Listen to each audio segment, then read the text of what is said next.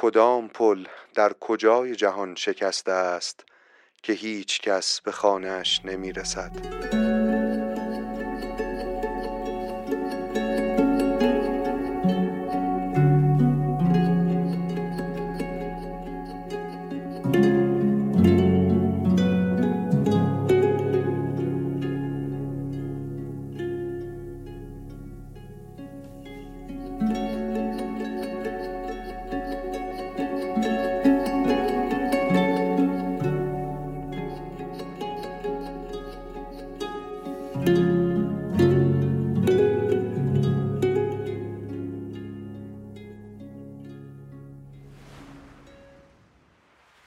سلام و عرض ادب و احترام خدمت همراهان عزیز رادیو راه.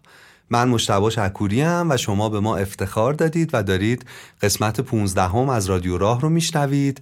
اسم این قسمت ما هست روزمرگی و میخوایم راجع به این حرف بزنیم که چطور ملال و روزمرگی دخل ما رو میاره و ما رو دچار یک مرگ تدریجی میکنه. قبل از اینکه شروع کنیم یه تشکرم بکنم از بچهای نشر نوین، چون وقتی شنیدن که ما راجع به این موضوع داریم یه اپیزود میسازیم، یه کتابی رو که ترجمه کرده بودن اما هنوز منتشر نشده رو به اسم روانشناسی ملال به دست ما رسوندن و این کتاب جزو منابع اصلی این قسمت هم شد.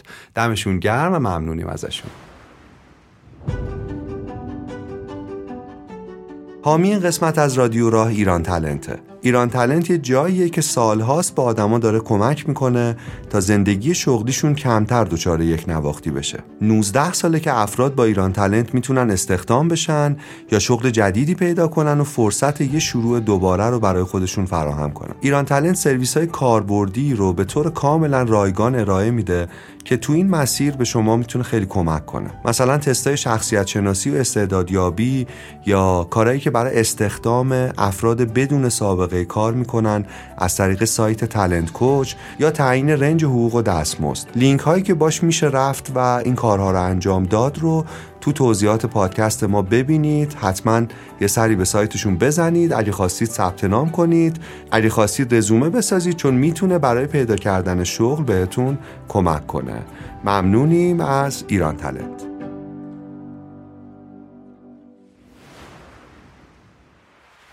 دلیل اصلی روزمردگی ملاله. پس یه ذره ما باید اول این مفهوم ملال رو باز کنیم، بررسی کنیم، توصیفش کنیم و این توصیف خودش خیلی کمک میکنه به اینکه بتونیم یه چاره‌ای براش پیدا کنیم. راستش من این اپیزودو به عنوان یه بیش فعال که رسما سرویس شده با ملال و بعدش یه چیزی ازش یاد گرفته دارم میسازم. یعنی یکی از بزرگترین رنجای خود من همین ماجرای ملال بوده. ملال یه جور حس بیتابی و بیقراری و بی‌حوصلگیه که تو میخوای یه کاری بکنی که از این وضعیت در بیای اما نمیدونی چی کار باید بکنی.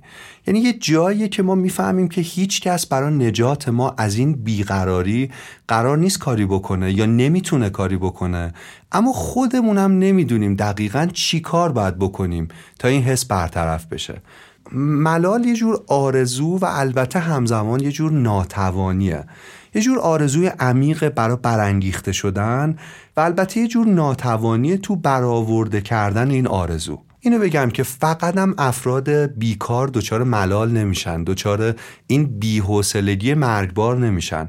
خیلی وقتا یه آدمی رو میبینین که خیلی هم سر شلوغه، یعنی دائما برنامه‌اش پر درگیر کاره، اما وقتی بررسی میکنید زیر ذره بین حال و هوا و مودش رو میبینید برای انجام دادن اون کارا دلیلی نداره و دوچار در واقع ملال و بی‌حوصلگی و روزمردگیه. اینقدر فراگیره تو دنیا و عصر ما که جورایی به موسیقی متن زندگی اکثر ماها تبدیل شده. اگه یه جور دیگه بخوام توصیفش کنم که قشنگ تراشیده شه این مفهوم، باید بگم که تو ملال زمان انگار ما رو برده. یعنی ما نتونستیم زمان رو فتح کنیم و برعکس این زمانه که ما رو فتح کرده.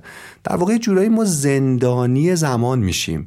لحظه ها کند میگذرن، ما در اوج بیقراریم، میخوایم یه کاری بکنیم از این وضعیت بیایم بیرون اما نمیدونیم چه کاری. ملال مثل مرگ میمونه تو دل زندگی.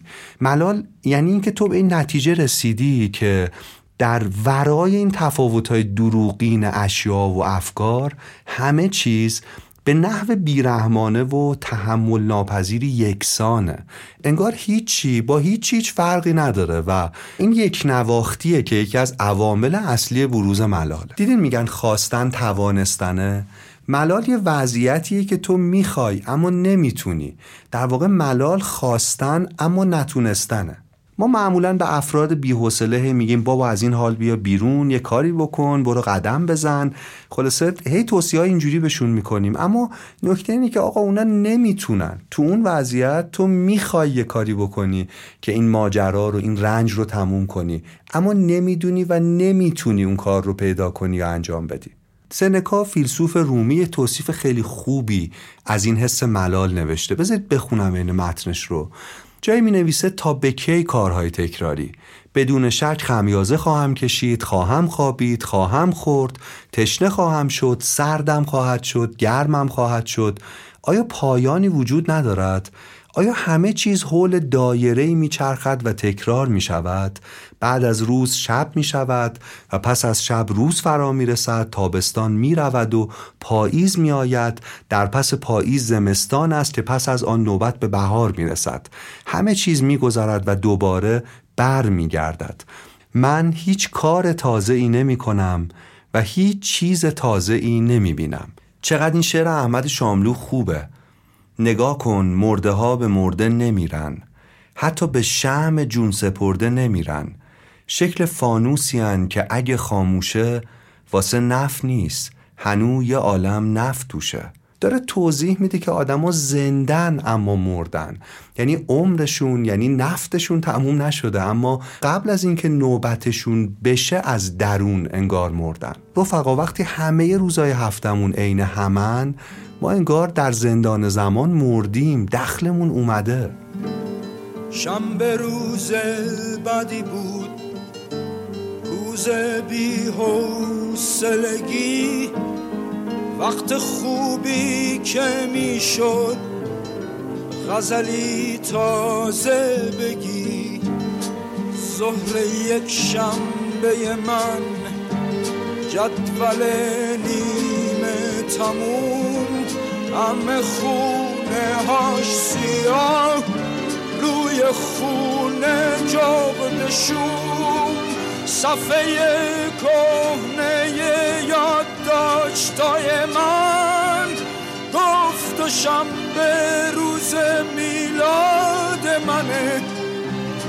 اما شعر تو میگه که چشم من تو نخ ابر که بارون بزنه، آخ اگه بارون بزنه، آخ اگه بارون بزنه.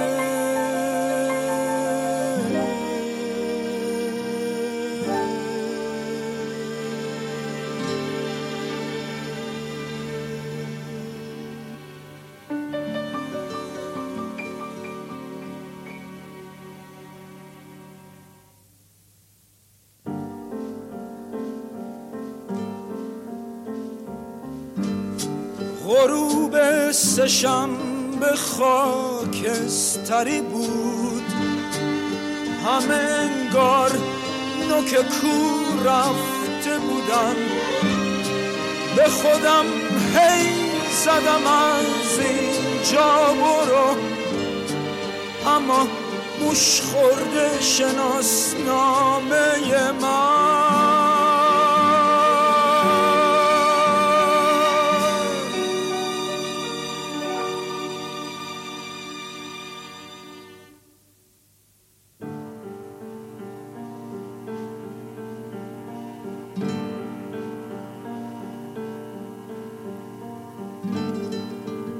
عصر چهارشنبه من، عصر خوشبختی ما، فصل گندیدن من، فصل جون سختی ما.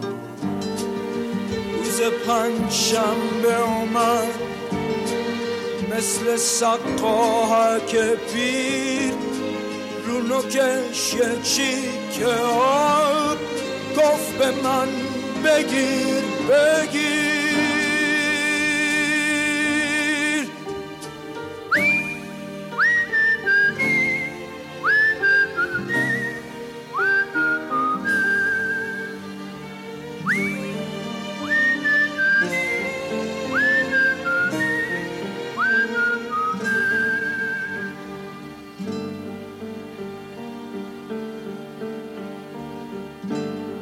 جمعه حرف تازه‌ای برام نداشت، هرچی بود بیشتر از اینها گفته بود.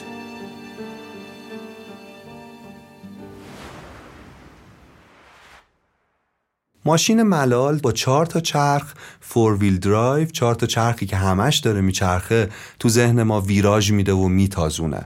این چهار تا چرخ یکیشون یک نواختیه. یعنی وقتی ما از نظر حسی با اطلاعات یا تجربه های یک نواخت مواجهیم، دچار ملال میشیم. دومیش نداشتن هدف یا معناست. یعنی ما یه کارایی هم انجام میدیم که جدیده، اما چون معنایی براش نداریم، اون کار ما رو دچار ملال میکنه سریع. سومین چرخ بحران اراده است. یعنی ما میدونیم که گاهی چه کاری باید انجام بدیم، اما نمیتونیم اون کار رو انجام بدیم. یعنی محدودیم، یعنی در اعمال ارادمون محدودیت داریم. و چهارمین چرخ ماشین ملال، عدم ارتباط بین چالش‌ها و مهارت‌های ماست. یعنی اینکه یه کاری داریم انجام میدیم، یا یه چیزی رو داریم میشنویم، با یه چیزی مواجهیم که یا خیلی آسونه یا خیلی سخته. در واقع بین اون چالش ها و مهارت های ما تناسب وجود نداره. اگه ما همیشه برندشیم و اگه ما همیشه ببازیم، در هر دو حالت دچار ملال میشیم. یه کاری رو باید بتونیم پیدا کنیم که تو نقطه درستیه، یعنی هم ما رو به چالش میکشه، هم این که اونقدر سخت نیست که از پسش بر نیاییم. پژوهش نشون میده ملال به سن هم ربط داره. این جمله رو احتمالاً از بچه‌ها یا از نوجوانا زیاد شنیدین که حوصله‌ام سر رفته، و یه جوری اینو میگن انگار واقعاً در یک رنج بسیار بزرگی ان. من میخوام بگم پژوهش‌ها نشون میده واقعاً اونا به طرز بسیار دردناکی حوصله‌شون سر میره یا دچار ملال میشن، چون آدم‌ها از کودکی تا پایان نوجوانی اوج ملال رو و بیشترین حجم و شدت ملال رو تجربه میکنن. وقتی اینو میدونیم، یه سوال مهم میتونیم بپرسیم. میتونیم بپرسیم بچه ها بیشتر وقتشون رو کجا میگذرونن؟ تو مدرسه ها، در واقع تو دل نظام آموزشیمون. اما وحشتناک اینه که ما تو سنی که بچه ها تو اوج آسیب پذیر نسبت به ملال هستن، براشون یه شکلی از مدرسه رو طراحی میکنیم که برای یه ذهن پر از ملال نوجوان بیشتر شبیه یه شکنجهگاه تا یه محیط آموزشی. انگار آدمی که در مقابل ملال انقدر آسیب پذیره رو داریم شکنجهش میکنیم، داریم بیشتر دچار ملال میکنیمش. و پژوهش‌ها اینم نشون میدن مثلا مصرف مواد مخدر با ملال رابطه خیلی قدرتمندی داره. و ما با این شکل نظام آموزشیمون واقعاً به طرز عجیبی داریم بچه‌ها رو مستعد مصرف مواد مخدر می‌کنیم. من فکر می‌کنم به طرز ترسناکی متأسفانه بزرگترین عامل و مشوق مصرف مواد مخدر تو نوجوانا نظام آموزشی ماست، چون اصلا شکل گرفته که انگار آدم‌ها رو کسل کنه. کیرکگور یا کیرکگارد، فیلسوف دانمارکی، یه جا می‌نویسه که ملال ریشه ی همه شرهاست. حالا خیلی اتفاقات بد دیگه هم در واقع دلیلش این وضعیته که داریم توضیح میدیم.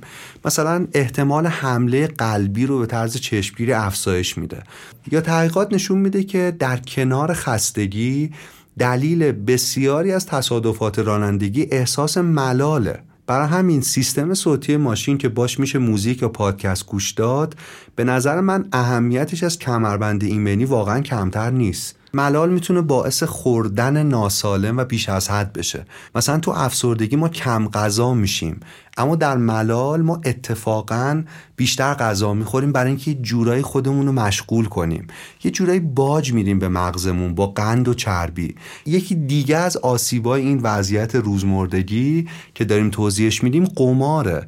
و البته قمار فقط کازینو نیستا، یعنی تو زندگی ما گاهی وقتا قمار میکنیم. تو زندگی ما گاهی وقتا تصمیمای پر ریسک و خطرناک میگیریم که برای همیشه سرنوشت ما رو عوض میکنه و ریشش در واقع همین رنج ملاله. گاهی وقتا ما تصمیم میگیریم که خودمونم میمونیم که با چه منطقی همچین تصمیم پر ریسک و خطرناکی گرفتیم. ریشش باز برمیگرده به ملال. یه پرستار آلمانی اخیراً به قتل نود و هفت تا انسان اعتراف کرده و جالبه که یه شکلی از قمار باعث این قتلا شده. خودش بعداً توضیح داده که برای خاموش کردن حس ملالش دست به این جنایت‌ها زده. در واقع کاری که می‌کرده این بوده که داروهای خطرناک به بیماراش تزریق می‌کرده تا یه بازی نجات دادن رو تجربه کنه، یعنی یه جورایی با جون انسانها قمار میکرده، حال مریضا رو عمدن بد میکرده برای اینکه بره و همه تلاششو بکنه که اونا رو نجات بده یا ببره یا ببازه و متاسفانه نود و هفت بار هم باخته. ملال البته فایده های مهمی هم داره، مثلا باعث کنجکاوی میشه، یعنی این نیرویی که به تو میگه بری یه کاری انجام بدی و یه جستجویی رو شروع کنی باعث خیلی از پیشرفت‌های ما شده. مثلا تصور کنید اگه اجداد ما حوصله‌شون سر نمیرفت و نیرویی توشون حس نمی‌کردن که برن کنجکاوی کنن، جستجو کنن و رضایت میدادن که همون دور و بر آتیش قبیله‌شون پرسه بزنن، ما الان کجا بودیم؟ برای اینکه فایده های ملال رو بتونیم حس کنیم بذارین یه قصه براتون تعریف کنم. قرن هفدهم یه آدم به نام هامفری پاتر شغل خیلی وحشتناکی داشت، یعنی دیوانه کننده این شغل کسالت بار بوده. شغلش این بوده که دریچه های ماشین بخار رو به موقع و سر یه بازه زمانی مشخص هی باز و بسته کنه. مثل روز روشنه که این کار چقدر کار رنجباریه.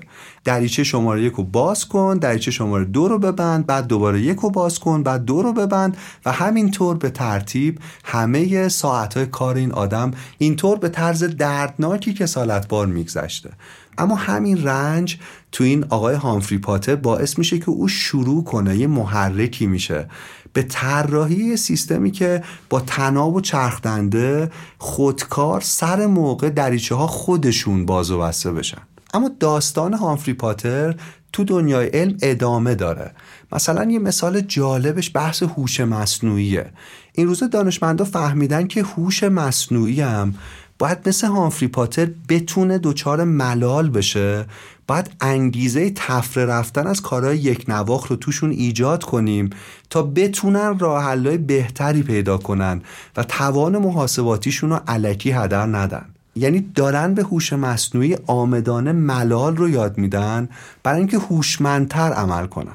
مثلا کیزمت که دانشگاه ام آی تی ساخته یا یه هوش مصنوعی دیگه به نام کایا میتونن ملال رو حس کنن. اصلا آپشنشون، قدرتشون اینه که میتونن این حس دردناک رو تجربه کنن. این باعث میشه که اونا تمایل به کشف جهان و کنجکاوی داشته باشن. در واقع دارم میگم ملال بهاییه که ربات‌ها مثل ما آدما باید در ازای هوشمندتر شدن بپردازن. پس پیام ملال صرفاً دور کردن احساسات ناخوشایند تو کوتاه‌ترین زمان ممکن نیست، بلکه خیلی وقتا پیامش پیدا کردن یه راهی برای تعامل بهتر با دنیا و خودمونه. در عین حال همین ملال میتونه عامل قتل خاموش بسیاری از ما هم باشه. نوع مواجهه ما با این وضعیت بیتابی و بیقراری دردناکه که تعیین میکنه کدوم اتفاق برامون میفته. حالا که ملال رو داریم بهتر متوجه میشیم، حدسش سخت نیست که بفهمیم که ملال باعث خیلی از فاجعه های بزرگ هم میشه. مثلا جنگ. مثلا اومدن بررسی کردن دیدن یکی از دلایل مهمه بسیاری از جنگا همین احساس روزمردگیه، یعنی آدما دفن شدن توی نواختی و روزمرگی و جنگ انگار یه فرصتی رو براشون مهیا میکنه برای اینکه یه هیجان عجیب اما وحشتناک رو تجربه کنن. کلا ما پاسخهایی که به این ملال میدیم ریشه بسیاری از رنجای ماست. ما دائما رفقا دنبال چیزای جالبیم. یه زمانی ارزشمند بودن یه چیزی، یه پدیده‌ای اون چیزی بود که باعث میشد ما اون پدیده رو بخوایم. اما الان مهمترین چیزی که ما تو دنیا دنبالشیم چیزای جالبه. همه چی باید جالب و جالبتر باشه. یه جورایی بدون اینکه ما بدونیم انگار هممون عضو باشگاه جالبترین هاییم. هم باید جالبترین چیزها رو دائما تجربه کنیم، هم خودمونم دائم باید جالب و جالبتر باشیم. و دردناک اینه که جالبتر بودن دائم داره سخت‌تر میشه. مثلا به پدیده مد نگاه کنید. مد با این نگاه اینه تبدیل همه اشیا به یه چیز زائد تو کمترین زمان ممکن. مد یعنی یه چیزی جالب میشه، همه انجامش میدن، اما نکتهش اینه که سریع اون چیز جالب باید غیر جالب بشه تا یه چیز جالب دیگه جاش رو بگیره. شما ببینید چقدر انرژی، شما ببینید چقدر منابع مختلف انسانی و محیط زیستی داره هدر میره برای اینکه ما به طرز جدیدی جالب و جالب‌تر باشیم. میبینید چه ماجرای تأسف‌باریه. ما چون جستجو درون خودمون رو ترک کردیم، محتاج شدیم برای جستجوی چیزای جالب و جالبتر تو دنیای بیرون. همیشه هم ناامید میشیم و دست از این جستجوی اشتباه و عبث هم بر نمیداریم. ما کم داریم میشیم رفقا، داریم خالی میشیم از معنای آدم.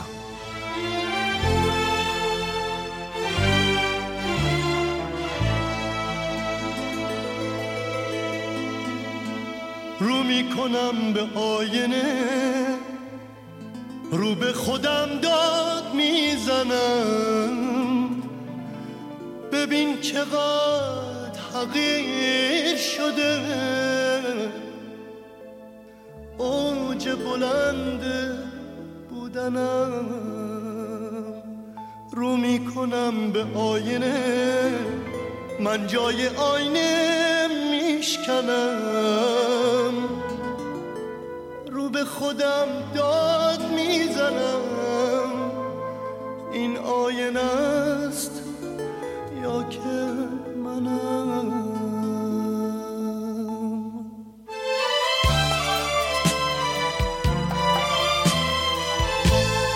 من و ما کم شده ایم، خسته از هم شده ایم، بنده خاک، خاک ناپاک، خالی از معنای آدم شده ایم. رو میکنم به آینه، رو به خودم داد میزنم، ببین چقدر حقیر شده، اوج بلند بودنم.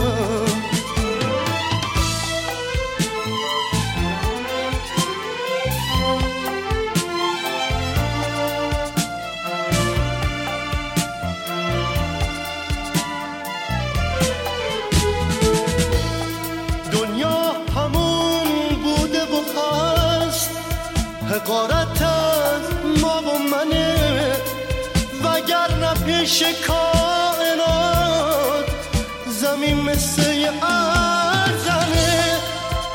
زمین بزرگ و باز نیست، دنیای رمز و راز نیست، به هر طرف رو میکنم، راه رهایی باز نیست. من و ما شده ایم، خسته از هم شده ایم، بنده خاک، خاک ناپاک، خالی از معنای آدم شده ایم.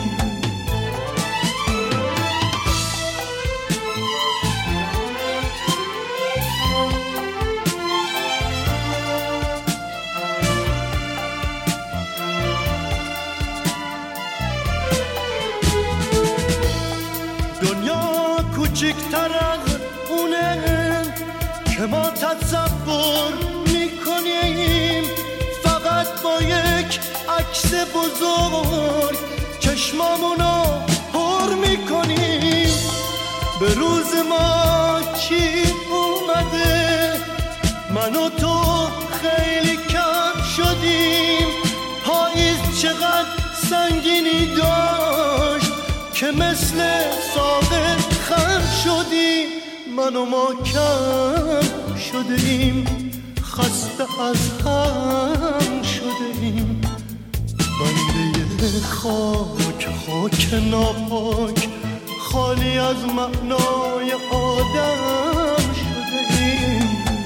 رو میکنم به آینه، رو به خودم داد میزنم، ببین چقدر حقیر شده، اوج بلند بودنم. رو میکنم به آینه، من جای آینه میشکنم، رو به خودم داد میزنم، این آینه است یا که منم.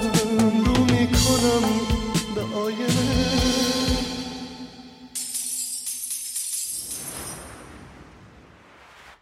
یا آقایی به نام باک مینیستر فولر یه مفهومی داره به نام منحنی مضاعف دانش. سعی میکنه توضیح بده با این مفهوم که دانش با چه نرخی، با چه ریتی داره بیشتر و بیشتر میشه.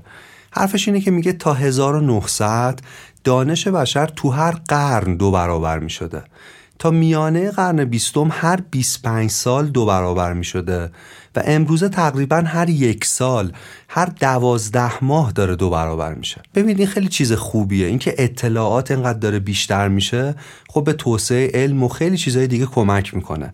ولی در این حال خیلی هم هوشمندی میخواد. وقتی اطلاعات اینقدر داره دور و بر ما زیاد میشه، چیزایی که قرار توجه ما رو جلب کنه، مدیریت توجه تبدیل میشه به مهمترین مهارتی که تو قرن بیست و یک بهش نیاز داریم. اگه توجهمون رو خودمون مدیریت نکنیم، دیگران برامون این کارو میکنن و دیگران در یک اقتصاد بزرگ مبتنی بر توجه از گرفتن توجه ما دارن پولای خیلی هنگفتی در میارن. یه نتیجه دیگه این ماجرا اینه که وقتی کمیت اطلاعات زیاد میشه، خود به خود کیفیت اطلاعات هم میاد پایین.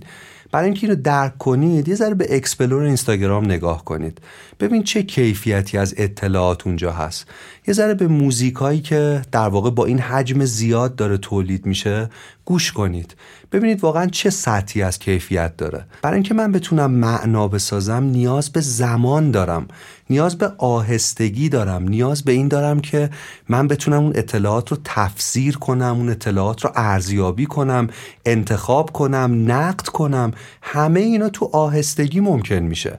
ویتکنشتاین یه جمله خیلی خوبی داره. جملهش اینه که میگه تو مسابقه فلسفه کسی میتونه برنده بشه که بتونه آهسته تر بدوه. همه آدما به فلسفیدن نیاز دارن، برای اینکه بتونن آگاهی، برای اینکه بتونن مسیری که میخوان زندگی کنن رو بهش فکر کنن، بتونن بهش برسن. ولی ما اصلا فرصت در واقع ارزیابی و تفسیر و ترکیب و شخصی سازی اطلاعات رو نداریم. یعنی فقط اطلاعات داره ما رو بمبارون میکنه. مثل این میمونه که ما بخوایم از شلنگ مثلا آتش نشانی آب بخوریم، دهنمون پاره میشه، نمیتونیم آب بخوریم و اطلاعات با این حجمی، با این دبی که داره به سمت ما سرازیر میشه و ذهن ما رو داره آشفته میکنه، همین اثر رو رو ما داره. حالا این موضوع ربطش به بحث ما چیه؟ ربطش اینه که ملال به طرز جالبی هم حاصل تنوع کمه، هم حاصل تنوع زیاده. یه مفهومی هست به نام پارادوکس انتخاب. وقتی تعداد گزینه‌های ما خیلی زیاد میشه، ما عملا فلج میشیم، نمیتونیم انتخاب کنیم. یعنی همون اتفاقی رخ میده که وقتی اطلاعات یا گزینه‌ها کمن ما تجربه میکنیم. یعنی اطلاعات زیاد هم ما رو میتونه در واقع به ملال دچار کنه و به روزمردگی دچار کنه.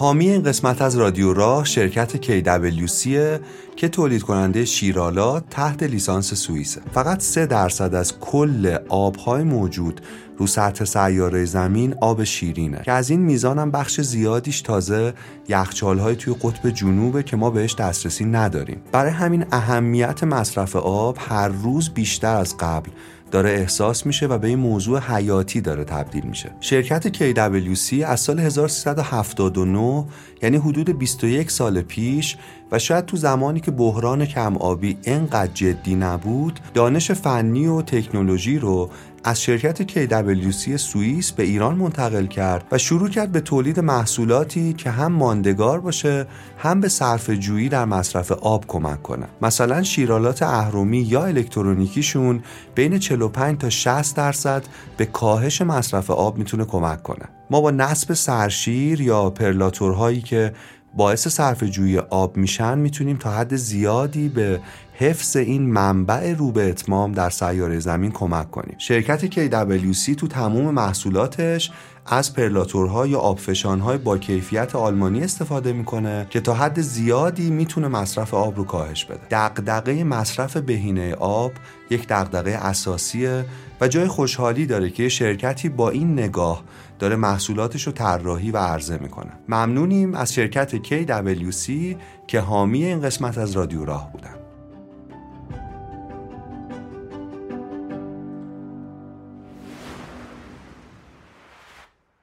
پژوهش‌ها نشون میده که انفجار اطلاعات به افزایش ملال داره منجر میشه. اینترنت یه پناهگاهی شده دوستان برای گریز از ملال و ما اونجا میریم با انبوهی، با طوفانی از اطلاعات مختلف و البته به لحاظ کیفی سطح پایین بمبارون میشیم و انگار هی داریم در واقع دنبال یه مسکنی میگردیم که این درد رو آروم کنیم، اما هی داره دردمون بیشتر و بیشتر میشه. البته اینم بگم که ما وقتی داریم اینترنت رو نقد میکنیم باید مرزبندیمون هم مشخص باشه. بعضی که دنبال محدود کردن اینترنتن به نظر من هدفشون این نیست که ما حالمون بهتر شه یا در واقع تجربه ملال برامون آسون‌تر بشه. به نظر میرسه هدف اصلیشون از بین بردن شفافیت و ادامه وضع موجوده. یعنی میخوام بگم مرزبندیمون تو نقد اینترنت باید مشخص باشه. حرف من محدود سازی نیست. حرف من آگاه سازی برای استفاده بهینه از اینترنته. ما داریم از خالقان فعال معنا تبدیل میشیم به مصرف کننده های منفعل تجربه. یه مفهومی هست که فیلسوفان تکنولوژی این روزها زیاد طرحش میکنن، در موردش حرف میزنن. کانسپتی به نام کانکشنلس کانکشن، یعنی اتصال بدون ارتباط. حالا اثر این ماجرا چیه؟ تا سال دو هزار و ده قبل از تولد شبکه‌های اجتماعی واژه ملال و کسل به شدت در گوگل جستجو می‌شد. اما از دو هزار و ده به بعد یک کلمه دیگه به سرعت ازش پیشی میگیره و اون کلمه کلمه افسردگی، دپرشنه. ما الان داریم توی دنیایی زندگی میکنیم دوستان که هر دو ثانیه یه بار یه انسان داره سرچ میکنه راه‌های برون رفت از افسردگی.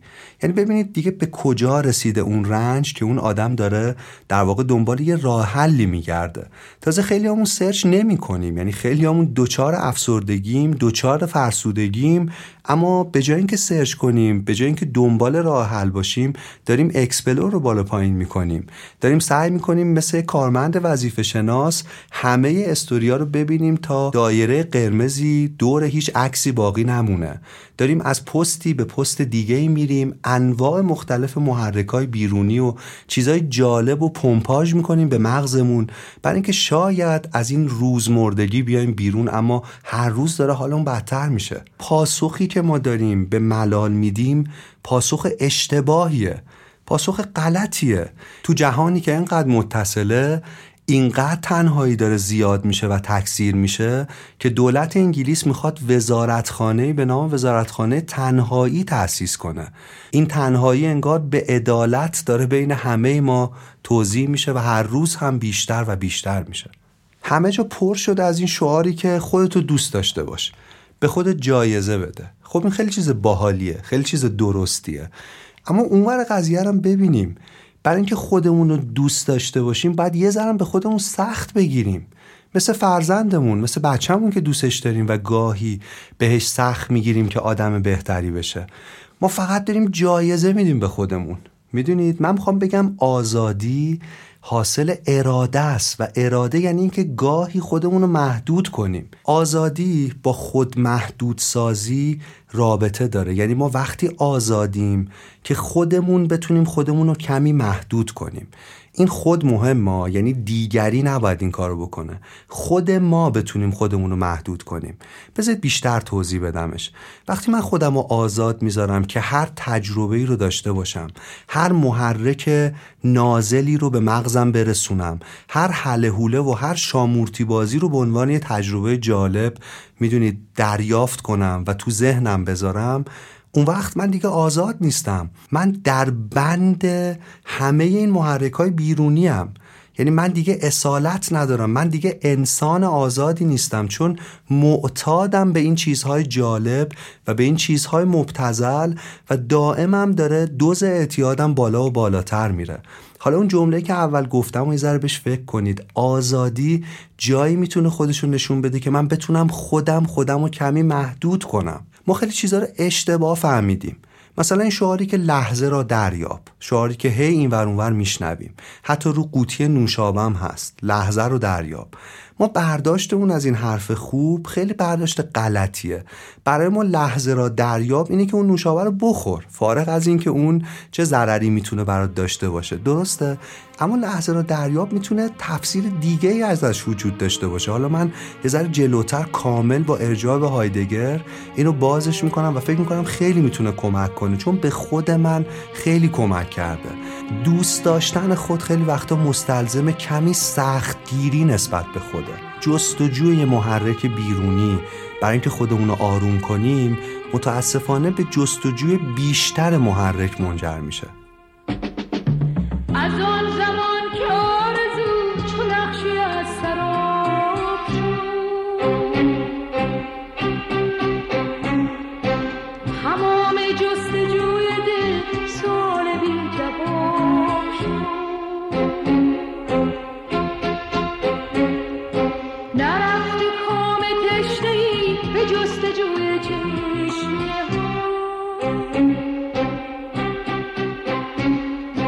ها، توت نقش زندگی چون نقشی براب شد. چه سینه سوز آها که خفته بر لبان ما، هزار گفتنی به لب اسیر پیچ و تاب شد. نه شوران پانی نه شوق شاعرانی، قرار شگانم چه توب در شتاب شد. نه فرصت شکایتی نه قصه و روایتی، تمام جیوه های جان چون تو به خواب شد. نگاه منتظر به در نشستم شد سر، نیامده به خود نگر که دوره شباب شد. یکی از فیلسوفای مهمی که خیلی خوب به موضوع ملال پرداخته و سعی کرده یه پاسخی براش پیدا کنه آقای مارتین هایدگره. یه ذره اینجای بحث باید گوشامون رو تیزتر کنیم. هایدگر یه تلاش فکری و فلسفی کرد برای اینکه آدم‌های دنیای مدرن رو از روزمردگی بتونه نجات بده، بتونه این مسئله ملال رو تا حدی خوب توصیف کنه و یه پاسخی براش پیدا کنه. اما قبلش مقدمه رو باید با هم دیگه بشنویم. هایدگر تو فلسفه‌اش بین احساس و حال یه تفاوتی میذاره. احساس یه چیزیه که یه مرجع بیرونی مشخص داره، برای مدت کوتاهی طول میکشه، ما تجربهش میکنیم و میگذره. اما حال طولانی تر از احساسه. بذارید مثال بزنم. مثلا ممکنه من احساس اندوه داشته باشم. احساس اندوه من ممکنه به دلیل مشخصی باشه، یه مدتی هم منو درگیر کنه. اما یه وقتی ممکنه من حال اندوه داشته باشم، یعنی مودم مود اندوه باشه. این حال فرقش با احساس اینه که یه پرده‌ای میندازه رو همه اتفاقات پیرامونی. یعنی ممکنه مثلا تو حال اندوه باشم، یه آدم یه جوک باحالی هم برام تعریف کنه، اما اون حال اندوه باعث میشه اون جوک برای من خنده‌دار نباشه. حال یه چیزیه که باعث میشه ما تفسیرمون از پدیده ها، از جهان، از آدما تغییر کنه تحت تاثیر اون حال. انگار یه پرده‌ای میندازه رو چیزهای مختلف. حالا این موضوع رو نگه داریم. یه چیز دیگه راجع به هایدگر و فلسفه‌اش بگم. هایدگر فکر میکرد که حال مقدمه بر تفسیره. یعنی حالی که آدم‌ها دارن تو شرایط مختلف باعث میشه تفسیرشون یه جهت خاصی پیدا کنه. یه نفر تو حال خشمه، تو مود خشمه، باعث میشه هر چیز کوچیکی هم اونو عصبانی تر کنه. حال مقدمه بر تفسیره. یعنی حال یه فیلتریه که اطلاعات جهان بیرون از اون عبور میکنه و رنگ و بوی در واقع اون حال رو میگیره. خب و ما حالهای مختلفی تو شرایط مختلف داریم. حالا ربطش به ملال چیه؟ ملال دوستان یه حال عجیبیه، با همه حالها یه فرق خیلی مهم داره و فرقش اینه که حالش حال بیحالیه. یعنی ملال یه حالیه، یه جاییه، یه مودیه که ما اصلا میدونید هیچ حال دیگری رو برای دقایقی، برای مدتی نمیتونیم تجربه کنیم. نه عصبانیم، نه اندوهگینیم، نه خوشحالیم، نه هیچی، بیحالیم. حال بیحالیه. و اینجا خیلی نکته جالبی خودش رو نشون میده، خیلی مهمه، خوب گوش کنیم. ماجرا اینه که ملال پس یه مزیتی داره، چون یه فرقی داره با بقیه حالها. لحظه‌ای که من دارم ملال رو تجربه میکنم، دارم یه حال بیحالی رو تجربه میکنم و انگار اون فیلترهای دیگه‌ای که داشتم مثل حال اندوه، حال خشم، برای مدتی میره کنار و من این فرصت استثنایی رو دارم که اون محرک بیرونی، اون اتفاق بیرونی رو خالص تجربه کنم، واقعی تجربه کنم، یعنی آنگونه که هست تجربه کنم. یادتونه گفتیم حال یه پرده میندازه رو چیزای مختلف. وقتی ملال حال بیحالیه، همه حالها رو میذاره کنار، انگار این پرده رو از روی چیزهای مختلف، از روی دنیا، از روی خودمون بر میداره. هایدگر این مقدمه رو میگه تا به نتیجه‌ای برسه. اون معتقد ملال دو جور میتونه تجربه بشه و اینا خیلی با هم، زمین تا آسمون با هم فرق دارن. یکی ملال اجباریه، یعنی من توی دنیایی، توی شرایطی زندگی میکنم، یه سری مسکنای غلطی هم دارم دائما به خودم تزریق میکنم یا میخورم، محرکای حسی بیرونی منظورمه، و یه ملال اجباری هی بیشتر و بیشتر در من داره شکل میگیره و منو دچار رنج میکنه. اما یه نوع دیگه ملال هم هست و اون ملال اختیاریه، یعنی جاییه که من با اختیار خودم، با انتخاب خودم، به خواست خودم تصمیم میگیرم که حوصله‌ام سر بره، تصمیم میگیرم که دوچار ملال بشم، انتخابش میکنم. یه مثال برای این ملال آمدانه مدیتیشنه. به تجربه مدیتیشن فکر کنید. آدمو میشینن، چشماشونو میبندن، در واقع دارن آمدانه یه کاری میکنن که حوصله‌شون سر بره، درسته؟ مثلا روی تنفسشون فقط متمرکز میشن، محرکای بیرونی رو حذف میکنن، خودشونو با انتخاب خودشون تو شرایط ملال قرار میدن. این با آدمی که توی وضعیتیه که تحت اجبار دچار ملال شده بی نهایت کیلومترها فاصله داره. حالا یه ذره باز بیشتر توضیح میدم این رو که چطور فهم این موضوع میتونه اصلا دید ما رو به کل زندگی، به کل جهان عوض کنه. ملال انتخابی، ملال آمدانه، راه رو برای حرکت به سمت درون باز میکنه. ما کلن تو در واقع جهان مدرن جهت حرکتون به سمت بیرونه، دنبال چیزای جالبیم، دنبال محرکای بیرونیم برای اینکه از این وضعیت بیقراری، بیتابی بیایم بیرون. اما وقتی آمدانه خودمون رو در معرض این تجربه قرار میدیم، یه اتفاق دیگه میفته، جهت فعلش برعکس میشه، یعنی حرکت در جهت مخالف رو ممکن میکنه، به سمت خودمون پرتابمون میکنه و ما میتونیم با خودمون و با پدیده های اطرافمون یه جور دیگه در واقع ملاقات کنیم. این حرف هایدگر رو خیلی سریع اینجا یه مرور دیگه بکنیم. احساس با حال فرق داشت. حال مقدمه تفسیر جهانه. ملال یه حاله، اما با همه حالای دیگه یه فرقی داره، چون حاله اما ناحاله. در واقع ملال فقدان همه حال هاست. وقتی ما به استقبال این تجربه ملال بریم، آمدانه این کار رو بکنیم، همه فیلترهایی که حالهای مختلف جلوی واقعیت میذاشت سد میکرد راه ورود واقعیت ها به ما رو، برای دقایقی ممکنه از بین ببره. اینجا من با خودم، با جهان میتونم یه جور دیگه مواجه بشم. یعنی میخوام بگم ملال هم درده هم درمانه، یعنی خودش میتونه درمان خودش باشه. قبلا هم گفتیم که یونانی‌ها دو تا مفهوم برای زمان داشتن. یکی کرونوس بود که همون زمان کمیه، اون چیزی که ما با ساعت اندازش میگیریم. یکی کایروس بود که زمان غلیظه، زمان کیفیه. مثلا وقتی دو تا دلداده با هم دیگه دارن حرف میزنن، تجربهشون از زمان مثل مثلا تجربه کسی نیست که یه جلسه‌ای داره و رأس یه ساعتی باید به اون جلسه برسه. اونا ممکنه زمان رو کاملا متفاوت و با غلظت بیشتری حس کنن. وقتی من به استقبال ملال میرم، یه اتفاقی که میفته اینه که این تجربه از زمان، از کرونوس، از زمان کمی به زمان کیفی یا کایروس تبدیل میشه. توی لحظه زمان فرو میریزه و عین یه بینهایت تهی از درون منفجر میشه و این لحظه لحظه شهوده. این لحظه لحظه اینسایت، لحظه‌ای که ما میتونیم ناگهان چیزی رو شهود کنیم، چیزی رو حس کنیم، ولی ملال مقدمه این شهوده. یعنی دوستان ما باید بزنیم حوصله‌مون سر بره، آمدانه باید به استقبال ملال بریم برای اینکه بتونیم به همچین شهودهایی برسیم. ملال آمدانه پرده‌هایی که روی جهان انداختیم رو کنار میزنه. رقصم گرفته بود مثل درختکی در باد، آنجا کسی نبود غیر از من و خیال و تنهایی.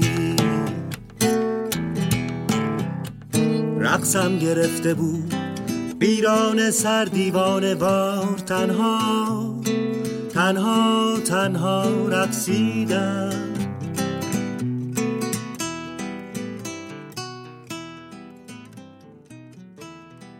یه فیلسوفی به نام مارتین بوبر بین دو روش دیدن دنیا یه تمایز خیلی باحال و شگفت‌انگیزی رو قائل میشه. مارتین بوبر معتقد به دو روش میشه با جهان مواجه شد. یکی روش من آنه، یعنی من با یک آن مواجه بشم، با یک چیز، با یک شی مواجه بشم. تو این روش اون چیزی که من باش مواجهم میتونه یه آدم باشه، یه شی باشه، یه درخت باشه، یه حیوان باشه. همه اینا آنه، یعنی یک چیز فقط و در واقع رابطه‌ای وجود نداره. صرفاً اون چیز برای ما یه ابزاره برای اینکه من بتونم اون رو به استخدام خودم بیارم، به نفع خودم ازش بهره برداری کنم. اما یه رابطه دیگه‌ای هم هست به نام رابطه من تو. میدونید اینجا من با یک تو طرفم، در واقع با یه موجودی که تشخص داره، با یه موجودی که شخصیت داره و اینجاست تو رابطه من توئه که ارتباط اصلا میتونه تعریف بشه. جهان مدرن یه کاری که کرده اینه که فقط یه روش برای دیدن آدما و پدیده ها و دنیا و محیط زیست و اینا به ما داده و اون روش من آنه، یعنی همه چیز برای ما یا دشمنه یا ابزاره، اصلا ارتباطی شکل نمیگیره، تشخصی ما برای آدما، برای دیگری، برای جهان، برای طبیعت قائل نیستیم. چرا اینو دارم میگم؟ حرفم اینه که اگر من به ملال فرصت بدم، اگر من خودم رو شجاعانه با ملال مواجه کنم، یکی از اتفاقات مهمی که میتونه تو نوع دیدن من اثر بذاره اینه که رابطه من با دنیا رو میتونه از من آن ارتقا بده به من تو. بذارید مثال بزنم. چند وقت پیش من با یه آدمی تو پارک، توی پارکی در تهران قرار داشتم. این دوست ما دیر اومد، یعنی یه کاری براش پیش اومد و یک ساعتی دیر اومد سر قرار. من نشسته بودم یه جای خلوت پارک و حوصله‌ام بی نهایت سر رفته بود، بیتاب شده بودم، بیقرار شده بودم. سعی کردم که در واقع یه ذره به حرفای خودم هم گوش کنم، یعنی گوشیمو نگرفتم دستم، گوشم تو کیفم و نگاه کردم اطرافم رو، گربه‌های اطرافم، گیاهای اطرافم و یه درختی که روبروی من قد علم کرده بود. یه چند دقیقه بهش نگاه کردم، بعد یه چند دقیقه دیگه بهش نگاه کردم، بعد یه چند دقیقه دیگه بهش نگاه کردم و یهو یه شهودی حاصل شد. یعنی اون دیگه فقط یه درخت نبود، میدونی، یه چوب نبود، یه سری برگ بهش وصله. دیدم یه گوشهش یه آشیانه پرنده است، آشیانه کلاغه. دیدم یه گوشهش یه یادگاری نوشته شده. دیدم عجب تنه زیبایی داره. بعد به این فکر کردم که شبیه این درختی که روی خاکه و من دارم میبینم یه ساختاری زیر خاکه و ریشه هاشه و این شاخه ها، ریشه ها همینجوری مورگی گسترش پیدا کردن و دیدم این داره تنفس میکنه. ولی به این فکر کردم که این داره در هر لحظه دی اکسید کربن رو به اکسیژن تبدیل میکنه. بعد دیدم آفتاب افتاده روش، دیدم داره دوش آفتاب میگیره. بعد دیدم تو باد شاخه هاش داره تکون میخوره، انگار داره میرقصه. ببینید من حرفم اینه که وقتی ما به اندازه کافی به یه پدیده توجه کنیم و این البته لزومش اینه که ما بذاریم حوصله‌مون سر بره، آرام آرام اون چیز میتونه یه ماهیت دیگه ای از خودش رو به ما نشون بده. یعنی یه درخت میتونه به شخصیت، به یه تو تبدیل بشه و تو این لحظه یه چیز معمولی که شاید اصلاً برای تو قابل توجه نبوده به یکی از جالبترین چیزهای واقعی دنیا تبدیل بشه. گاهی وقتا این که من به استقبال ملال برم ممکنه که یه مفهومی رو برای من یهو آشکار کنه، مثلا یه کلمه ای رو. مثلا گاهی وقتا آدم یه فرصتی پیدا میکنه، فراغتی، و به جای اینکه بره دنبال محرک‌های بیرونی، هله هوله هایی که دور ماست، به کلمه‌ای فکر میکنه. من مثلا چند وقت پیش داشتم به کلمه دالبور فکر میکردم، یعنی این کلمه رو یه جا شنیدم، بعد به خودم گفتم که چرا دالبور، این کلمه از کجا اومده؟ یه ذره فکر کردم، یه ذره فکر کردم، بعد به نتیجه رسیدم که اه دالبور چون شبیه دال بریده شده، یعنی ما به چیزایی میگیم دالبور که عین یه دال بریده شده. ببینید این کشف مهمی نیست، این جایزه نوبل نمیگیره این کشف من، اما کشف لذت بخشیه. اما اون کلمه رو میتونه معناش رو در ذهن من و در وجود من تغییر بده، اما تجربه خیلی باحال، حیرت انگیزیه. من میخوام بگم باید حوصلمون رو آمدانه سر ببریم که بتونیم یه همچین تجربه باحالی داشته باشیم. حالا حتما من که دارم تعریف میکنم، شما کلی از این تجربات تو ذهن خودتون میاد. گاهی شما به یه پدیده‌ای، به یه گیاهی، به یه حیوانی، به یه کلمه‌ای، به یه چیزی فکر کردید و فکر کردید و فکر کردید و یهو یه چیزی رو، یه شهودی رو راجع به اون به دست آوردید. این اصلا چیز کوچیکی نیست ها. یعنی این میتونه رابطه ما رو با پدیده ها تغییر بده. میخوام بگم خیلی چیزا به طرز کسل کننده‌ای واقعا هیجان انگیزن. یعنی یه پارادوکس ها، کسل کننده اما بی نهایت هیجان انگیزن. ما وقتی تو دنیا با انواع این مسکن‌ها خودمون رو بمبارون میکنیم، چیز مهمی رو از دست میدیم. درک و دریافت حیات، زندگی، جهان و خودمون رو داریم از دست میدیم.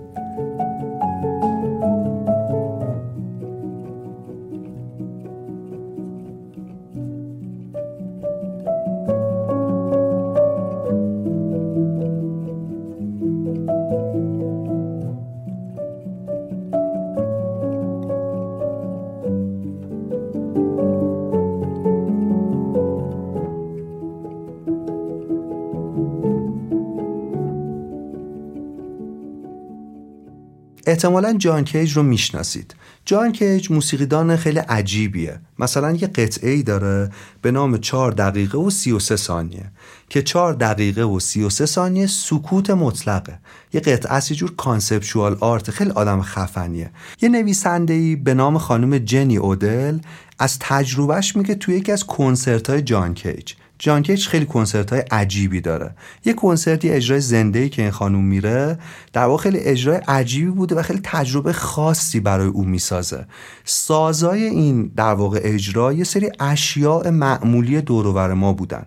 مثلا یه نوازنده پشت ماشین تحریر نشسته بوده، یه نفر یه مخلوط کنه که به برق زده بوده راه مینداخته تو ریتما و تو فواصل مشخصی، یه نفر جلوی میکروفون حساس چند دسته کارت رو تو موقع‌های مشخصی بر میزده و انواع اینجور صداها.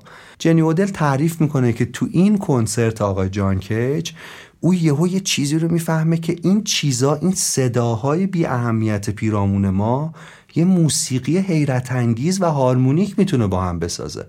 کنسرت تمام میشه و این آدم وارد خیابون میشه، همون خیابونی که محل زندگیش بوده و همیشه از اونجا عبور میکرده، و یه دفعه یه چیز عجیبی رو میفهمه. میفهمه که داره صداهایی رو میشنوه تو خیابون که تا حالا اصلا نمیشنیده، مثلا صدای پای آدما، یا صدای تکون خوردن ریز شاخه‌های درخت‌ها، یا صدای آروم ویزویز تابلوهای نئون. و این لحظه از خودش میپرسه که من چرا تا حالا این صدا رو نمیشنیدم؟ میدونید این اون تجربه حسی به ظاهر کسل کننده کنسرت جان کیج بوده که به این آدم گوشهای جدیدی داده. دنیا همون شکلی بوده، اون خیابون همون خیابونی بوده که همیشه بوده، اما گوشهای این آدم متفاوت شده بوده و صداهای جدیدی رو میتونسته درک کنه. من میخوام بگم ما دوچار نابینایی ناشی از بی‌توجهی هستیم، ما دوچار ناشنوایی ناشی از بی‌توجهی هستیم، اصلا ما کلن دوچار بی‌حسی ناشی از بی‌توجهی هستیم. ما خیلی از چیزهای مهم پیرامونمون رو اصلا حس نمی کنیم این روزا. دوستان ما وقتی رابطمون با چیزهای مختلف، مثلا غذا، از رابطه من آن میدونی تبدیل میشه از این رابطه ابزاری فقط که کالری ببینیمش، تبدیل میشه به رابطه من تو، یعنی اون تشخص پیدا میکنه. اون وقت تجربهمون به طرز بنیادینی دگرگون میشه، بعد خیلی چیزا فرق میکنه برامون.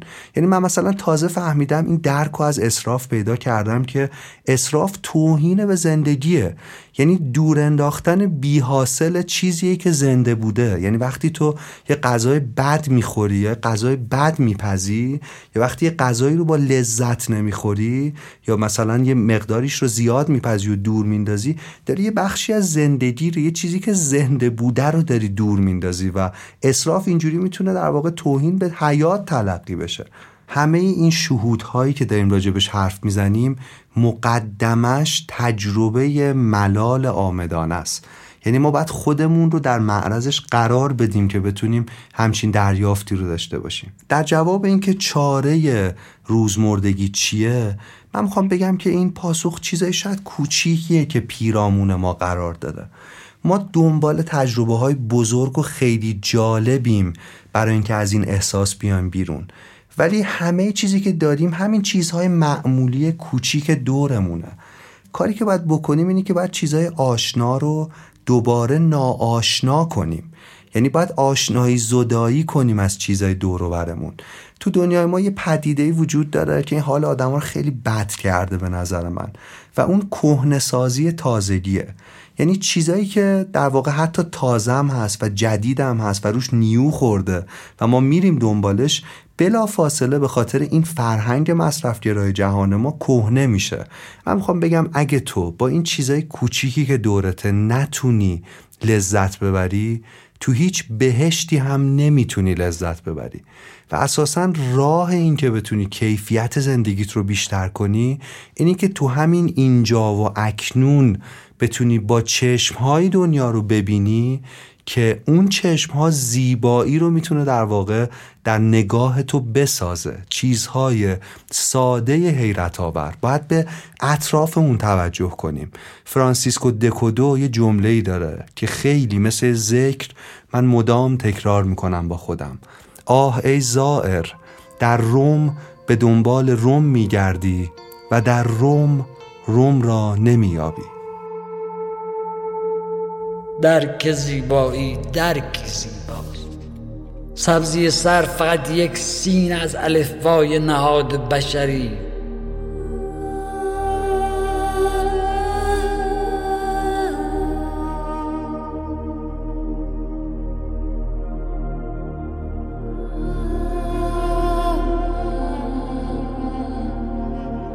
حرمت رنگ گل از رنگ گلی گم گشته است.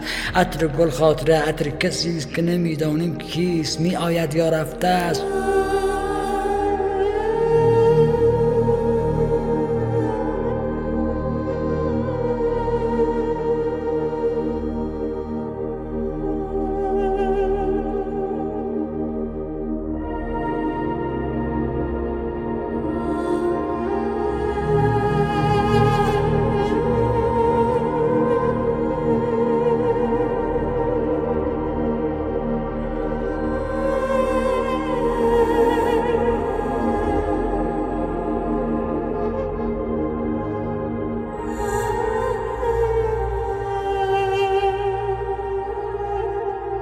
چشم با دیدن رودخونه جاری نمیشه. بازی زلف دل و دست نسیم افسونه. نمیگنجه کهششون در چمدون حیرت. آدمی حسرت سرگردون، ناظر هلهله باد و علف. هیجانی است بشر.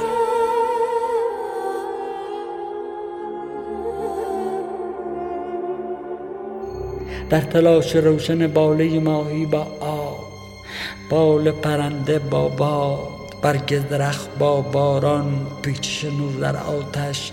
آدمی صندلی سالن مرگ خودشه. چشماشو میبخشه تا بفهمه که دریا آبی است. دلشو میبخشه تا نگاه ساده آهو را درک کنه.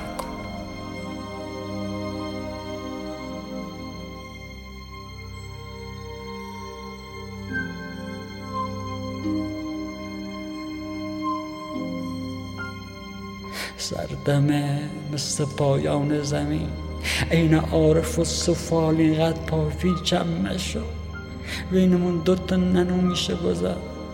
ما چرا میبینیم؟ ما چرا میفهمیم؟ ما چرا میپرسیم؟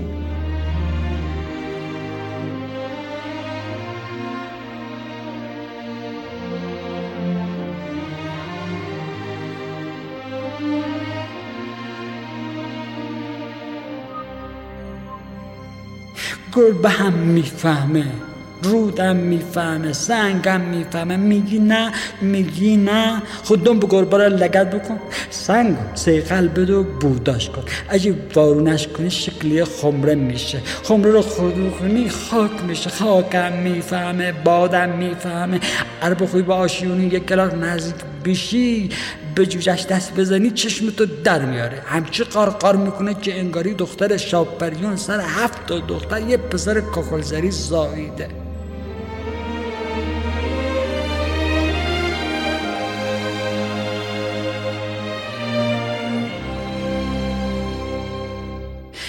کس کردی تو شونهاتو خودتو میبینی. پرده پنجره چشاتو وردارو ببین. دنیا را دیدنیه، چشم ما رفتنیه. زندگی مهلت پرسیدن به ما ها نمیده. این جهانی که همش مزنکه و تکراره، تیکه تیکه شدن دل چه تماشا داره.